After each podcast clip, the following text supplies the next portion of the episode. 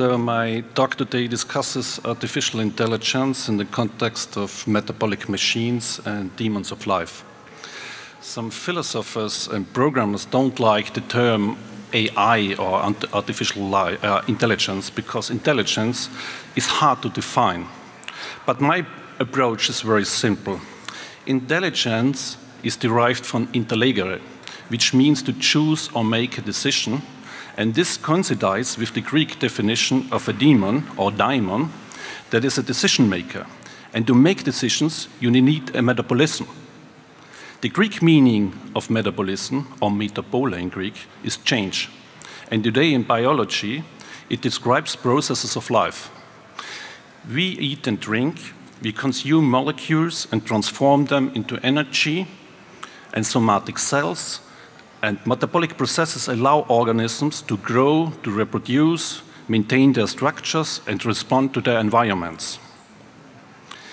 In analogy to a biological metabolism, I would like to speak of a symbolic, a cognitive, and digital metabolism. Our brain, for example, processes data and information like our intestine molecules. As humans, we have a triple metabolism a physically biological one, an economic one of resources and goods, and a symbolic cognitive one of sensory data, signs, and symbols. A deterministic machine like a car, computer, software, and so on is not called a metabolic system. But what about artificial intelligence, neural networks that autonomously process data, learn, and organize themselves? As an artist, I'm interested in the connections and exchanges between symbolic and materials in metabolism. Because I think this is a specific challenge for art today. I start with a recent project entitled Porgy and Bess. Uh, as Daria already told, it is based on an artificial neural network. And you know Porgy, it derives from cyborg and Bess from Russian demon, which refers to Dostoevsky's novel Besy, or in English, demons, uh, feed on data from the internet. They swallow and they digest world events in the form of news. The two lamps, which formerly looked at human bodies during surgical operations, now discuss the social body in 19th century Russian language. This creates an atmospheric distance from the topicality of the present and causes a post-human alienation. The linguistic and motor abilities change over time because the systems learn like infants or better like aliens. In contrast to a mechanically determined machine, Borgian Bess has an algorithmic metabolism. For my works, I prefer the term poetic more than aesthetic. I use poetic in the very Greek meaning of poiesis, in the sense of making and producing. The objects are performing, self acting subjects, they talk with processes, data streams, or living organisms. Metaphors and allegories are the traditional language of art, but metabolism is the crucial point of contemporary art today. Metabolism enables art to enter reality, to connect artworks with processes in nature, society, and our daily life. An artwork builds relations between the symbolic realm and the realm of the real. Only these transformations and translations between those spheres bring an artwork into the world. And in this sense, my art is metabolism as a new realism. The idea of data metabolism led me to net art in the late 1980s and early 1990s. Data from the net allowed a new access to reality to connect an artwork with processes going on in the world. Data can be processed in real time and thus enable a new interpretation of Eco's concept of an open artwork. It is not the viewer who subjectively participates in the work of art and constructs it, but systemic data from the net that refer to social, political, or economic realities. In house music, for example, here, stock market data were converted into musical notes in real time.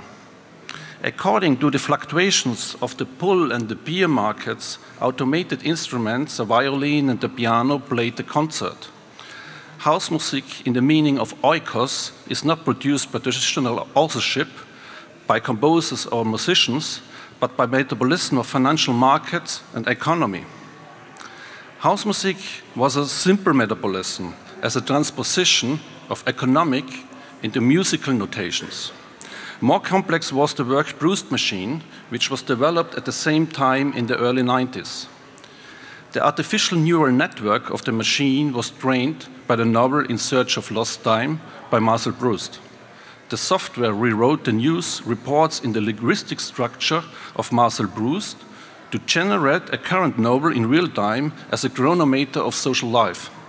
Proust's thesis that we lose time through media consumption was realized under the condition of post-human authorship.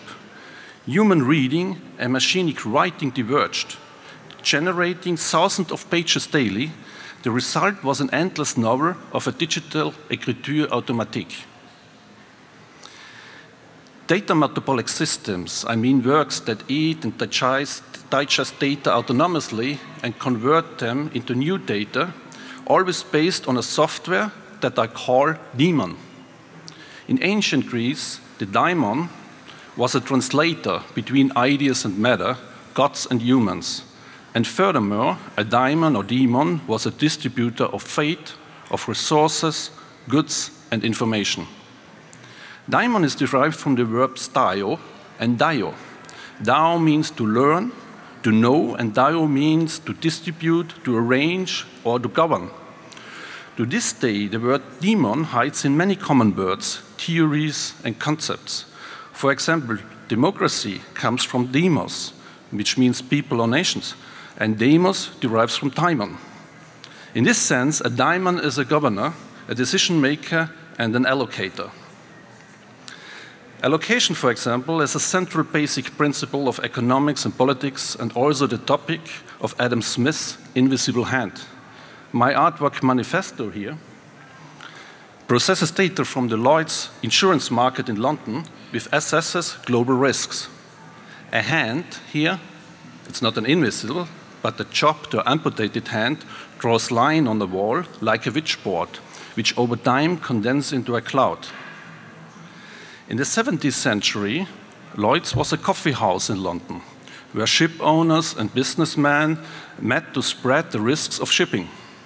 In order to assess the risks, lists were drawn up of all ship catastrophes, cargo losses, and later, furthermore, meteorological and political risks.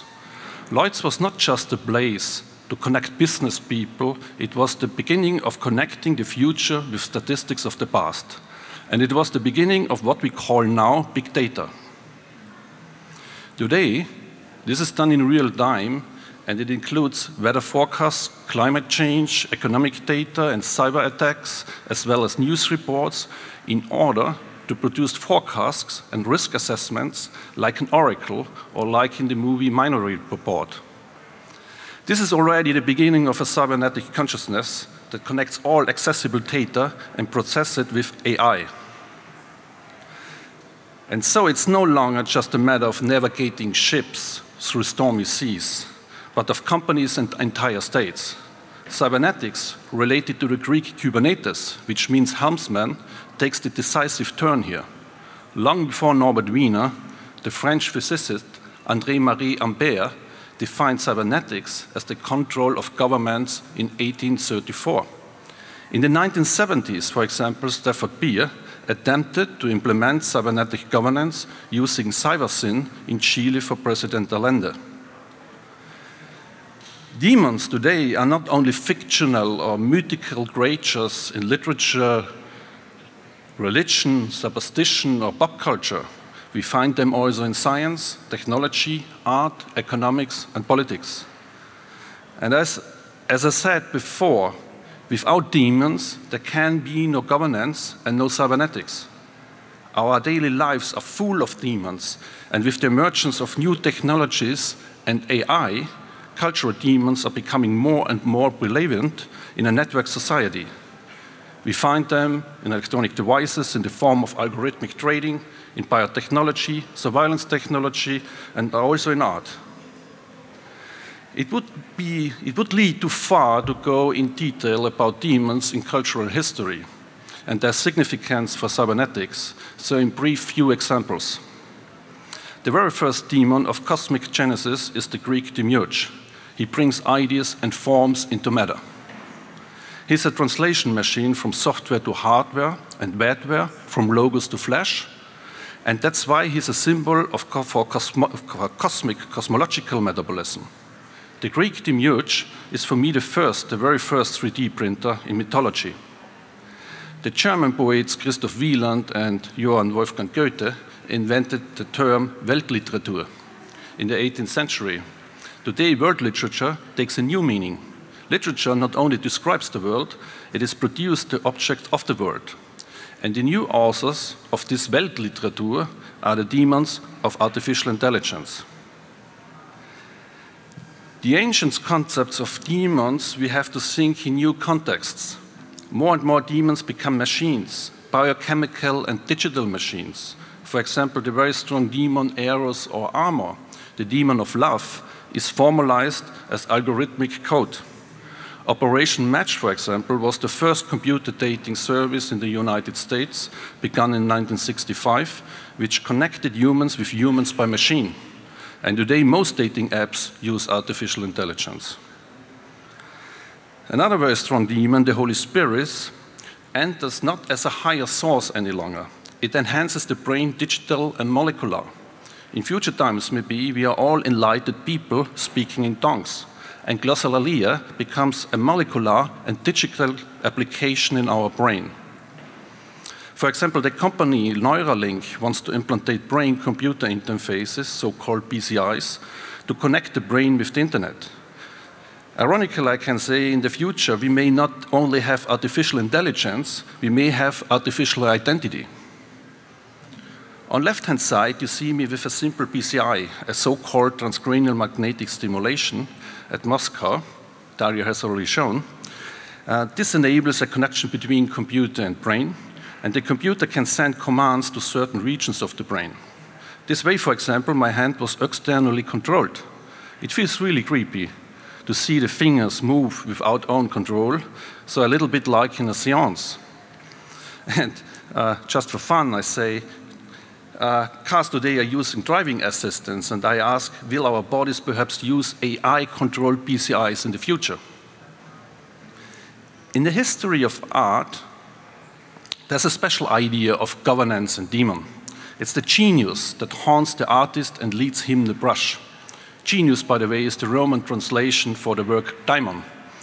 In this sense, a good painting is not done by the artist, it is painted by a demon, like here in the painting by Jan Gossaert. So for me, genius and angels are mythical artificial intelligences. This painting by Sigmar Polke is entitled higher spirits dictated, paint the top right corner black. The title sounds ironical, but Polke says, My painting is in deeper meaning instructed. I have always worked onto a higher draft. Deep meaning reminds me of Deep Dream from Google and shows that a genius is not a person with special abilities, but someone who is controlled by a higher intelligence and ruled like a puppet. Nevertheless, the concept of genius makes sense in the context of materialism and actor network theory. For cybernetic and metabolic art, I suggest to link genius with engineer and engine. Both words derive etymologically from genius or daimon. And that makes sense because the engineer informs a piece of matter. This means that the demon operates in the machine, not the engineer or artist is possessed, it is the machine or artwork itself. This principle is shown by a centrifugal governor, the first or very first cybernetic demon of history and industrial revolution. The great invention of James Watt was to use it as a controller to regulate the speed of a steam engine. The governor of James Watt gives the engine a kind of self awareness and a simple consciousness. The term governor clarifies the field of cybernetics, which in the tradition of the Greek daimon ranges from the management of state affairs to technological controls. And governor is the Roman word for kybernetes, the Greek word for steersman's art or helmsman's art. Evolution in nature, for me, started with microbes. And for me, the evolution of cybernetic machine has begun with the governor. In my sculpture here, the governor is driven by information instead of steam. With incoming data traffic, I use so-called DDoS attacks of the Internet of Things supported by Kaspersky Lab in Moscow. The governor starts to revolve. And the more the traffic is high, the faster it rotates. Otherwise, it runs slowly or stands still. In science and technology, we can find many demons, especially since Enlightenment. Notably, the Maxwell demon is still influential till today in physics, information theory, and biology. The science fiction writer Stanislav Lem, for instance, fictionalizes the Maxwell demon as an information demon in his book Cyberiad. A second order demon generates in Lem's book order from chaos, by selecting information from thermal noise of the air. The result of this artificial intelligence is a Perpetuum mobile for literature, which generates endless texts. And by the way, Cyber inspired me to data concerts in the early 90s, in which random data from the internet and radio frequency were transformed by a software demon into beats and techno music. Based on Maxwell, Lord Kelvin, Laplace, and so on, demons become the epitome of artificial intelligence in general. For example, in 1958, Oliver Selfridge, a student of Norbert Wiener, wrote a paper about artificial intelligence, which he entitled Pandemonium, a paradigm for learning. This inspired the development of artificial neural networks and the idea of artificial intelligence in general. A few years later, Fernando Corbató and his science team at the MIT wrote the computer program Daemon. It was a simple backup program, and Daemon was a backronym for disk and execution monitor. And this is important because it was the beginning where machines started to talk to themselves. It influenced all later programs, from chatbots to search bots to viruses and artificial intelligence agents. And in this sense, the most mightful and greedy demon who haunts the internet today is the Googlebot. And since Corbató's demon, a demon is generally a process without human control that runs constantly in the background of an operating system. That is why, for example, BSD, a version of the operating system Unix, used a little demon as logo. Normally, a user is not confronted with demons, but when an email is undeliverable, we sometimes get a message from the mailer daemon. More and more demons take possession of our environment and connect us imperceptibly with networked processes. These demons lurk in smartphones and smart homes. In Demon Seed, a science fiction horror film with Julie Christie of 1997, a computer engineer develops the first smart home. All facilities in the house are computer monitored and networked to support the residents. But suddenly, the AI takes control, makes the home to a prison, and spreads virally over the internet to take over world domination. So the old mythological demons become a technological update. They are electromagnetic ghosts, digital entities, and artificial intelligences. And this creates a new digital hauntism. With the spread of AI, a new epoch begins. The geosphere and biosphere are joined by a new demonsphere. Finally, I come back to Porgy and Bess. The project is part of a conceptual narration in which further objects and installation are integrated. All of them refer to Dostoevsky's novel The Demons, especially to the character Kirillov, an engineer who undertakes a fatal experiment in order to prove free will. Kirillov says in the novel of Dostoevsky if man has free will, he can conclude his own destiny. And if not under control of any higher spirit or gods, he can end his life whenever he wants. And so he decides to prove his own will and to shoot himself.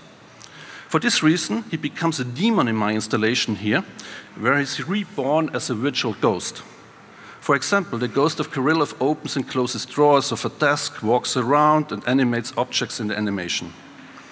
And this is the turning point for a new animism where demons inhabit objects, as in my work, Daimon here, where DDoS attacks, worldwide detected by Kaspersky Lab, take possession of material objects which begin to vibrate, to move, and to make sound. Free will and decision making is the crucial point of artificial intelligence, but in addition, other aspects are crucial, and that's negentropy and immortality. Kirillov becomes not only a bas, a demon. In my work, he also becomes besmertie, which means immortal. The, Rush, the Russian cosmist Nikolai Roskov, for example, believed that the extract from any document or text is sufficient to determine the individual structure formula of the author and to reconstruct him virtually. And exactly this, today, promises the software GPT-2 of OpenAI. Another cosmist, Nikolai Fyodorov, describes the museums of the future as a place not for dead, but for technical reanimated humans. This was science fiction at the time, but today, where Google, Facebook, or WeChat are constantly collecting data, a digital rebirth is approaching technical feasibility. Ironical, I would say, we will end not in graves, we will end as demons in cyberspace.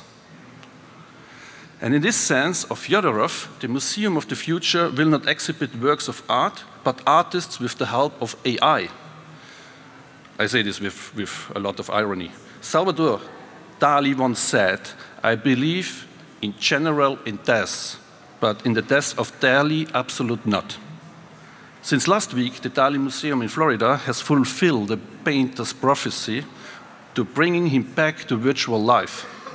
On the one hand, AI makes art kitschy, boring, conservative, especially sometimes TensorFlow based art. But on the other hand, AI also opens up new possibilities of making art more complex. Artificial intelligence may have the same effect on contemporary art as photography had on the 19th century painting. A demonic work of art today must go far beyond that and build a complex metabolism with real processes in the world. And art must reflect the hauntism of artificial intelligence, which is realized socially and politically. We must accept that in the future, we will be no longer the only intelligent beings. But I think future AI will be completely different than the visions of Raymond Kurzweil or Nick Bostrom. Long before the digital brain, we will have a digital intestine that eat and digest data. We will have a digital metabolism, and we will have digital demons like enzymes in our body. Just as we have gut feelings, we will have a cybernetic subconsciousness before we have a cybernetic consciousness. A digital subconscious is probably more dangerous than a strong AI because it works in the dark and forms a blind spot. And that's why demons and metabolism are the crucial point and the excellent challenge and opportunity to develop new poetic and aesthetic concepts. And that, for me, brings art into reality. Thank you.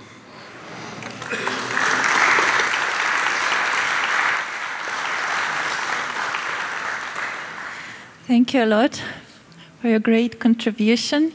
Are there any questions?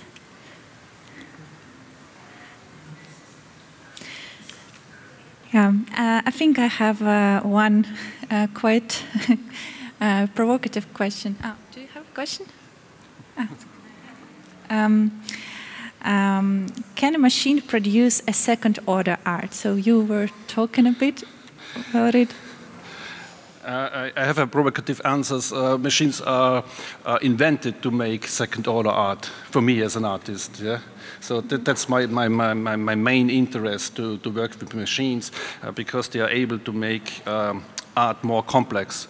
Um, if you go back uh, to the art history of 19th century, uh, artists were born, uh, went to art academy, and they were worked like slaves to work um, in the algorithm of a style to produce an oeuvre of paintings. So that's over. Uh, so the, his, the, the, the, history of style is, is, is, is, is gone. And now uh, we had uh, concept art uh, from beginning in the 50s, 60s, and 1970s, and this art was much more complex. And now we have maybe something uh, we can uh, produce art uh, not like uh, an object, more like a subject. So these artworks can produce artworks by itself.